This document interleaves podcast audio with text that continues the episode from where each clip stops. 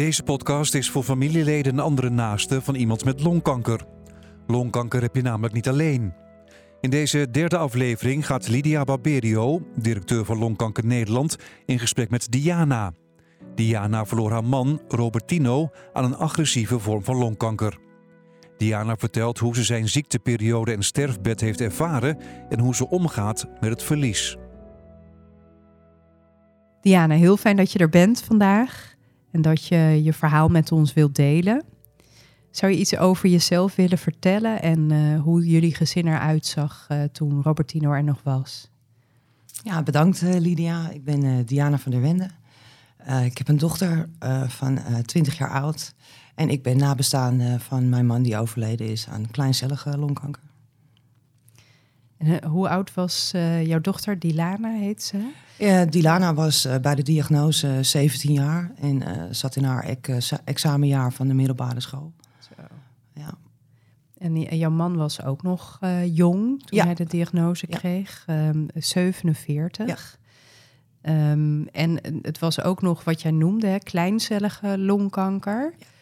Kan je daar iets over vertellen? Want er zijn twee hoofdvormen van longkanker, niet kleincellig en kleincellig. Ja, kleincellige longkanker zijn uh, kleine cellen die uh, veel sneller delen als de niet kleincellige longkanker. En uh, kleincellig heeft een ja, slecht verloop. Ja, dus doordat ze inderdaad sneller delen, is eigenlijk de prognose ja, slechter. Zeer agressief en groeit snel, zaait snel uit.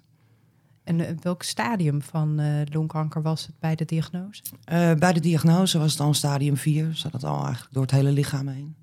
Terwijl er aan hem merkte hij eigenlijk niet veel. Hij hoestte en was wat benauwder en ietsje moeier. Totdat hij op een gegeven moment bloed op ging hoesten. Maar toen was nog de verdenking bij de huisarts dat het om een longontsteking zou gaan. Ook omdat hij heel jong was natuurlijk. Ja. Uh, maar ja, de antibiotica-kuren sloegen niet aan en hij werd eigenlijk alleen maar slechter. En toen drie weken later uh, vertelden ze ons dat ze kanker vermoeden. Zo. Ja. Dus uh, ja, toen gingen ook bij de huisarts de alarmbellen af. Ja, en toen in het, in het ons ziekenhuis hebben ze meteen een PET-scan gemaakt en een, een biopt. En op de PET-scan, nou ja, alles ligt eigenlijk op in alle organen. Waaronder een, enorme tumor in, in zijn long. En um, daarna is er een biopt afgenomen. En toen werd het nieuws eigenlijk alleen maar nog slechter. Uh, dat het om kleincellige longkanker ging. En hoe ging hij met die boodschap om? Want je hebt mensen die uh, proberen het weg te drukken. Die denken van nou, uh, ik ga gewoon verder met mijn leven. Ik denk er niet aan. En andere mensen gaan meteen het hele internet afstruinen. Hoe, hoe was het voor Robertino? Uh, nou, ik ging meteen het hele internet afstruinen. En ja. Tino had zoiets van, ik ga hier niet dood aan. Dat, dat, hij kon er niet aan toegeven eigenlijk dat hij daaraan zal overlijden. En ook de prognose dat we kregen was ongeveer nog twee maanden dat hij zou leven. Zo. Omdat het er al zo heel erg slecht uitzag eigenlijk. Um, maar ja, dat ging eigenlijk, uh, ja, heb het toch heel erg lang weten te rekken. En de chemotherapie uh, nam je ook alsof het, uh, nou ja, paracetamol waren. Ja. Zo. ja, daar gaan we straks ook nog even over hebben, ja. de chemotherapie. Want dat is iets waar veel mensen met longkanker mee te maken krijgen. Um, nou ja, je vertelde al, jouw man dacht eigenlijk van nou ik, uh, ik ga hier niet dood aan. En drukt het dus eigenlijk een beetje weg, hè, wat je ook wel vaker ziet. Hoe was het voor Dilana? Nou ja, we zaten natuurlijk thuis in de situatie dat hij natuurlijk al wel ziek was, zeg maar. Alleen wisten we nog niet precies hoe het ging. dus ja, dat we echt de diagnose kregen, daar schrokken we en Dilana natuurlijk ook heel erg voor. Um, zeker als je dan gaat zoeken en er is heel weinig eigenlijk over bekend. Eh, dat gaf haar eigenlijk de motivatie om haar uh, studie daar eigenlijk in aan te richten van wat kan ik, wat kan ik, zou ik kunnen doen eventueel in de toekomst uh, aan deze diagnose, aan, DNA-veranderingen. Uh, ja, dan heb zij een, een biologisch medisch analistenopleiding gekozen om dat te gaan studeren. Ja. En dus eigenlijk heeft ze ja, de omgezet in... In iets positiefs, ja. ja. Zo, wat ja. knap zeg. Ja. En eh, was dat meteen zo voor haar? Dat ze... Ja, het was eigenlijk uh, meteen zo. Ze haalde al eigenlijk al in haar examenjaar uh, ineens bijzonder hoge cijfers voor biologie. En eigenlijk uh, door de hele, ja, wat er gebeurde eigenlijk, is zij heel goed opgevangen op haar middelbare school. Waaronder door haar biologieleraar. En die hebben haar echt, nou ja, ik, wij natuurlijk hebben er ook gesteund, maar school heeft daar ook een hele grote rol in gespeeld eh, om haar uh, onderhouden, hun hoede te nemen en haar te steunen en hem te helpen. Ook dat ze de examenjaar gewoon ja, zou halen. En dat is ook gelukt. Ja. Oh, wat bijzonder. Ja. Echt heel knap. En nu zit ze inmiddels van het vierde van het MBO. Dus, volgend jaar gaat ze naar het HBO. Ja, dus echt een drive. ja, ze heeft echt een. ja, inderdaad. Ja. ja. ja. Nou, super knap, want uh, dat zal lang niet iedereen kunnen. Het is een verschrikkelijke boodschap die, ja. uh, die je krijgt als uh, gezin. Ja. En um, ja, ook behandelingen zijn vaak heftig. Um, jouw man kreeg chemotherapie. Kan je vertellen, hoe werkt dat eigenlijk? Hoe vaak moet je dan naar het ziekenhuis en wat doen ze daar? Hoe lang ben je daar? Uh, bij de eerste kuur die mijn man kreeg, was dat niet, voor, uh, niet meteen voor kleincelligen, omdat er nogal uh, twijfel was over zijn diagnose. Dus hij kreeg toen een andere kuur. maar die was, is wel vergelijkbaar met wat voor kleincellig wordt aangeschreven. Dus hij moest elke drie weken naar het ziekenhuis komen voor een opname. Dan werd hij drie dagen opgenomen. Zo. Van vrijdag tot en met zondag. En dan op zaterdag de chemotherapie. En dan na vijf dagen kreeg, moest hij dan nog een keer naar het ziekenhuis komen op de dagbehandeling voor dan nog een chemo. Maar hij heeft nooit ergens last van gehad, behalve van moeheid. Hij was nooit misselijk geweest. Dus ik kreeg uh, goede medicatie tegen de misselijkheid. Ja, het ging eigenlijk heel goed. Zijn haar viel ook niet uit bij die kuur. Daar was iedereen wel bang voor meteen. Mhm. Van, je moet je haar afscheren, want het gaat er toch uitvallen. En toen hadden we het wel iets korter gemaakt, maar het viel eigenlijk helemaal niet uit. Dus daaraan zag je ook niet dat hij zo vreselijk ziek was. Nee, dat kwam eigenlijk later pas, bij de andere kuren. Ja, ik kan me ook voorstellen dat als hij toch nou ja, relatief fit blijft, dat je ook het idee hebt van hé, hey, het doet iets, ja. Uh, het werkt. Het werkte eigenlijk heel snel, want hij was uh, in het begin voor de chemo startte raakte hij zijn stem kwijt. Dat was eigenlijk gewoon de tumor die omhoog begon te kruipen al. En de chemo, na drie dagen na de chemo, en de eerste chemotherapie, kreeg hij zijn stem alweer terug. Dus dat was wel duidelijk dat het aansloeg. Ja. Ja, het is wel ook goed voor andere mensen om te weten dat het dus enorm verschilt hoe mensen reageren op de chemotherapie. Het werkt ontzettend snel. Ja. dat is wel bekend bij kleincelligen, dat dat uh, gevoelig is voor chemotherapie. Ja, ja. ja dus ook heel belangrijk inderdaad om uh, je goed te informeren van welke soort longkanker uh, hebben we mee te maken. Zodat echt ja, de zorg daarop aangepast wordt. Ja, ja. oké. Okay. Um, nou ja, uh, hij kreeg chemotherapie en uh, twee verschillende soorten chemotherapie. wanneer werd voor jullie duidelijk dat, uh, ja, dat het eigenlijk achteruit ging? Um, eigenlijk na de tweede kuur al merkten we dat hij toch weer begon in te leveren. En daarna kwam een CT-scan. En die gaf wel aan dat er vermindering van de tumoren was. Dus het reageerde wel. Dus we hebben nog twee kuren daarin afgemaakt. Mm uh, maar daarin werd hij eigenlijk steeds slechter, slechter, slechter. In het moment dat de arts ook vond dat het, ja, het eigenlijk niks meer deed, toen zijn we meteen overgestapt uh, naar de andere kuur. En dat was dan een kuur met drie chemo's tegelijk. Zo. Ja. En die sloeg ook weer wonder boven wonder eigenlijk meteen aan. Maar was ook helaas van korte duur. Ja. En verdroeg hij die chemo ook goed? Ja, wij gingen echt uh, na de chemotherapie naar de Burger King om een hamburger te eten. ja. Hij had er echt uh, qua misselijkheid of ziek zijn, uh, nee, heeft hij nooit last van gehad. Nee. En toen de artsen zeiden van, nou ja, we hebben eigenlijk geen hoop meer. Nee. Um, kon hij daar toen aan toegeven? Nee, hij kon dat eigenlijk niet accepteren. Want hij had zoiets van, uh, je hebt toch wel meer chemo's? Geef me alles wat je hebt. Ja, en op een gegeven moment houdt het gewoon op. Want ja, kleincellige is gevoelig voor chemo, maar wordt ook heel snel resistent tegen chemo. En toen heb hij nog één keer een bloedtransfusie heeft hij gehad. Omdat, om hem zichzelf iets beter te voelen. Plus dan alsnog toen opnieuw weer een nieuwe chemo. Dat heb toen niks meer uitgehaald. En toen kwam hij in een aanmerking voor een studie.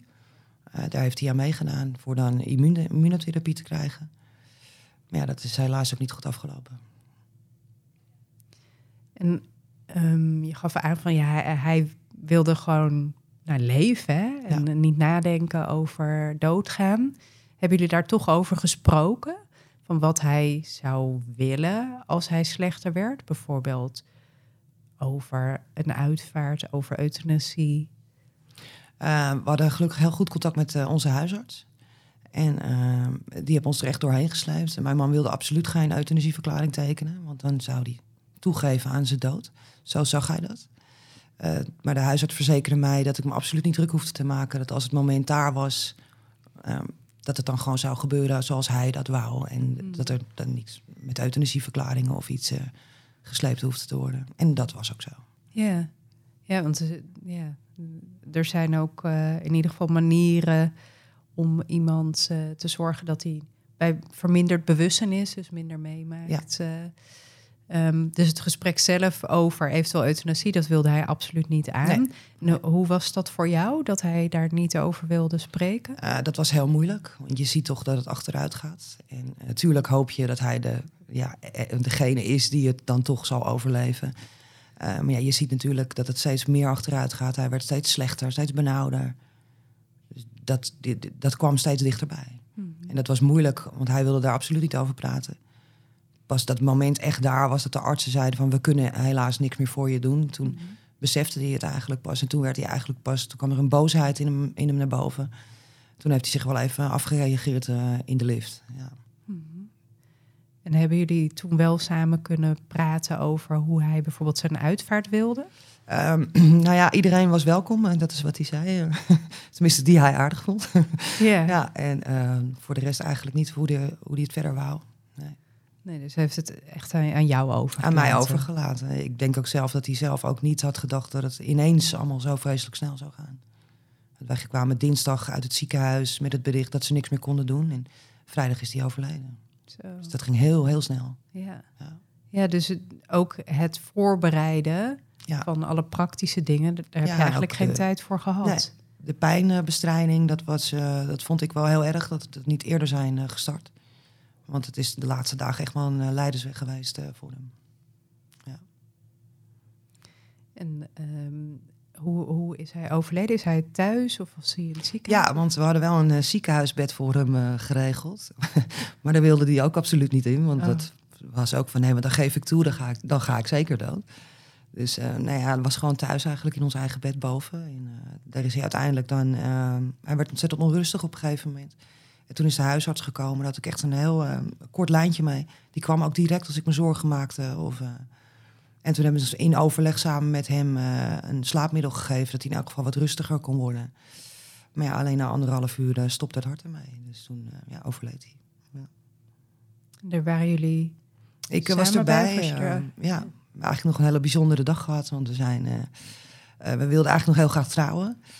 En eh, toen zijn we eigenlijk op vrijdagochtend zijn we nog getrouwd. Eh, eigenlijk niet met de bedoeling dat hij zou overlijden die avond. Dus ja, onze trouwdag werd eigenlijk ook meteen onze rouwdag. eh. Zo. Dus dat was wel heel zwaar, maar wel mooi dat we dat nog hebben kunnen doen. Ja. Ja. Zijn er ook nog mensen bij geweest? Ja, al zijn eh, vrienden zijn erbij geweest. En ehm, allemaal rondom bed. De gemeente is ook thuis geweest bij ons. Dat was best wel een bijzondere dag eigenlijk. Eh. ja. Maar ja, s'morgens vier je feest en s'avonds uh, overleed hij. Ja, dat was heel, eh, heel gek eigenlijk. Ja. Was je dochter daar ook bij? Ja, onze dochter was er ook bij. Ja, Ja, ja, ja. En ehm, ja, dan, dan komt er opeens van alles op je af. Hè? Ehm, zijn er nu dingen waarvan je zegt van... goh, dat zou ik mee willen geven aan mensen die een partner hebben met longkanker. Van zorg dat je daar toch al over denkt. Ook al, ja, je wil iemand houden, dus je wil niet over de dood praten. Nee. Maar dat je niet opeens last minute allemaal... eh, Nee, nou sowieso eh, zou ik zeggen, eh, zorg dat je goed contact hebt en overleg met de huisarts. Die kan heel veel voor je betekenen. En zeker in die fase van, van de ziekte. En eh, ja, zoek naar lotgenotencontacten. Dat, dat, dat is echt wel heel erg belangrijk. De mensen die hetzelfde meemaken of meegemaakt hebben, daar kan je ontzettend veel steun, informatie van krijgen. Mhm. Want je vertelde, jouw dochter heeft eh, de ziekte van jouw man in iets positiefs omgezet, Ja. maar dat heb jij zelf ook gedaan. Ja. Jij bent eh, vrijwilliger geworden hè, voor onze patiëntenorganisatie. Eh, zelfs moderator van maar liefst drie van onze Facebookgroepen. Ja. En ehm, eh, ja, het lijkt me toch heel bijzonder voor jou. Is dat, ehm, ehm, ja, raakt het je ook om de verhalen van de mensen te leven? Of lukt het jou om je daar als het ware neutraal naar te kijken. Hoe, hoe is het voor jou? Nou, zelf heb ik heel erg uh, het gemist, zeg maar. Dat ik ergens uh, terecht kon aan wie ik me vragen kon stellen. Al was het maar even die iemand die ik even een pb'tje kon sturen van joh, hoe heb jij het gedaan? En ik had daar zelf ontzettend veel behoefte aan. En naarmate alle kennis die ik had opgedaan in die acht maanden tijd, dat ik ja, ik wil dat delen en ik wilde gewoon, ik wil iets kunnen doen ermee. Dus ja, toen kwam ik eigenlijk bij Longkanker Nederland terecht, waar ik mijn kennis en mijn informatie kon delen. En uh, ja, soms is het wel eens moeilijk, want dan kom je toch wel vergelijkbare verhalen tegen. Maar mm. het helpt mij ook ergens, want in het dagelijks leven praat niemand er eigenlijk meer over. We hebben zoiets van, oh ja, ze is een sterke vrouw, dus ze redt het wel. Um, dus niemand praat er eigenlijk meer over. En ik merk dan uh, in onze groepen, mensen die dan voor die keuze staan of midden in het hele proces zitten, dat je die toch heel goed eigenlijk kan steunen. Al is het maar een praatje of een hartje. Of... En dat heeft mij heel erg geholpen. En ik vind het fijn dat ik dat kan geven eigenlijk aan de mensen die ja, voor dit nog komen te staan eigenlijk. Heel bijzonder dat je dit wil doen voor uh, andere mensen met longkanker. En ook voor familie van mensen met longkanker. Want ook in die groep ben je moderator. Ja. Um, nou noemde je zelf ook mensen in jouw omgeving vragen er niet meer naar. Nee. Van hoe het met jou gaat. Of dat je nog verdrietig bent. Of zou je dat liever wel willen? Um, ja, op het moment, uh, je zit natuurlijk in een ziekteproces en het, iedereen weet natuurlijk dat het gewoon slecht gaat aflopen. En dan zijn de mensen er wel voor je. Maar daarna valt het eigenlijk stil, want uh, ja, mijn man overleed. Dus uh, zijn vrienden, ik heb eigenlijk van niemand nooit meer wat gehoord dan val je eigenlijk, je leeft nog een tijdje in een soort roes, want je moet de uitvaart regelen en alles regelen. En daarna word je gewoon heel eenzaam. Om je heen valt eigenlijk alles weg. En ehm, dat is denk ik wel heel zwaar voor de nabestaanden, zeg maar. Dat je daarna een heel nieuw leven op moet gaan pakken. Alles weer opnieuw in moet gaan richten. En dat niks meer van, oh, die kwam even langs of die kwam even langs. Dat, dat is niet meer. Nee, daar heb ik het denk ik wel ik denk ik nog moeilijker mee gehad. Dat je, je raakt vrienden kwijt en familie raak je ook kwijt. Um, en je houdt maar een heel klein groepje eigenlijk over die er nog, nog voor je is. Um, en die denken ook vaak van, oh, een sterke vrouw, ze redt het wel. Ja, daar wordt gewoon niet meer over gesproken. Nee dus ik denk ook een boodschap aan, aan mensen om families heen met uh, ja. iemand met longkanker. Um, ja, je hoort vaak dat het ook lastig is, hè, dat mensen niet goed weten van, goh, wat moet ik nou zeggen? Of kan ik weer... Uh, gezellig uh, doen met iemand? Of welke houding moet ik me aannemen? Maar ja, denk nou, ook eigenlijk... Ook, uh, in, de ziekte, in het ziekteproces. Uh, veel van zijn vrienden, dat hij eenmaal vertelde dat hij longkanker had... en dat het er heel slecht uitzag... waren er ook een heleboel vrienden die ja, eigenlijk meteen afstand van hem hebben genomen. Want ja. um, die waren eigenlijk bang. Bang voor wat ze aan zouden treffen nadat ze dat allemaal hoorden. Maar ja, eigenlijk was er niks van bang voor te zijn, want hij was niet kaal in eerste instantie. En hij zag er helemaal niet ziek uit. En mensen die hij tegenkwam, zeiden, zeggen, wat, ben je zo ziek? Dat kan je helemaal niet aan je zien. Maar ja, het heb ook bij hem toen veel vrienden gekost die niet meer durfden langs te komen. Gewoon vanwege de diagnose, zeg maar. Bang voor wat ze aan zouden treffen. En ik denk dat veel mensen zich dat niet beseffen, dat je dat ook nog mee kunt maken. Ja. Omdat mensen het vaak toch moeilijk vinden, inderdaad confronterend vinden, bang voor het verdriet zijn. Ja. Maar het is wel heel belangrijk. Uh, ja, en ik heb wel gemerkt dat hij wilde absoluut niet als een patiënt behandeld worden. Of ook niet zo. Hij wilde gewoon praten over voetbal en over auto's. En over van, als het maar niet over die ziekte ging. Ja, gewoon dat, normaal. Gewoon normaal als normaal behandeld worden. Dat is, was wel echt een van de uh, opvallendste dingen, vond ik. Dat hij dat helemaal niet wou. Ja, met mij wel over de ziekte praten en met de artsen. Uh, maar de rest van zijn vrienden of de familie wat langskwam, daar wilde hij gewoon normaal doorgevonden worden. En niet zielig. Of, en ik merk ook in de groepen dat ik dat heel veel tegenkom. En ook de eenzaamheid, zeg maar. Die daarna eigenlijk, uh, dat het allemaal heel... Uh, in het begin is het allemaal heel veel. En ook bij de uitvaart is het vaak heel veel. En ik kan altijd bij je terecht. En ik ben er voor je. En, maar ja, dat zijn vaak toch woorden die... Ja, ja. Ontzettend in de praktijk uiteindelijk dan heel erg tegenvallen. Ja, ja. ja dus ook uh, de uitnodiging aan mensen van... je hoeft niet over de ziekte te blijven praten... Maar wees er wel voor iemand. Ja. En dat kan gewoon zijn een kopje koffie komen drinken of samen even naar de markt gaan. Gewoon, uh, ja. ja. ja. Dat, eh, dat, is wel, je bent al nou ja, een hele belangrijke persoon in je leven kwijt. En als dan om je heen ook nog mensen wegvallen. Dus ja, vind ik ook een, een, mooie tip om dat aan, aan andere mensen die ook deze podcast gaan luisteren. Van, ehm, ja, wees niet bang, blijf niet weg. En eh, je kan gewoon over de normale dingen praten waar je normaal ook over sprak voordat iemand ziek was of overleed. Ja.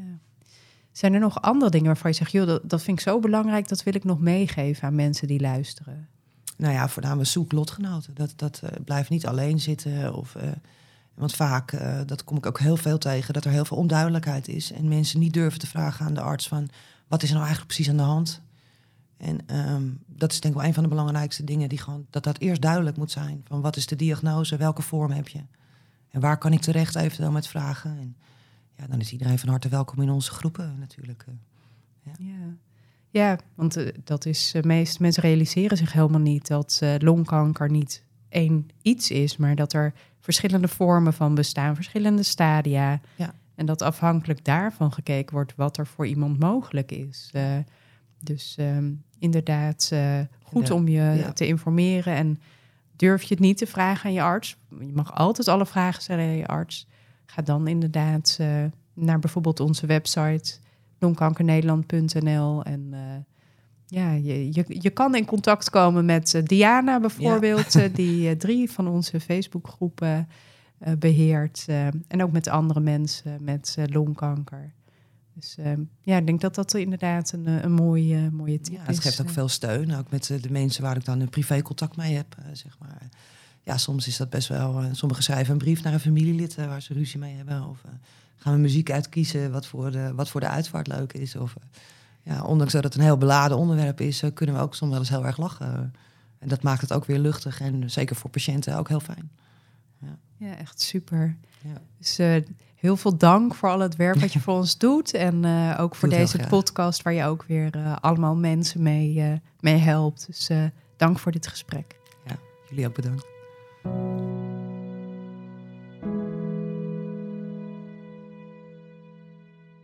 Dit was deel 3 van de vijfdelige podcastserie Longkanker heb je niet alleen. In de volgende aflevering hoort het verhaal van Joyce Vermeer. Zij werkt bij het Helen Dowling Instituut en begeleidt als therapeut patiënten met longkanker en hun familie bij het omgaan met de impact van deze ziekte.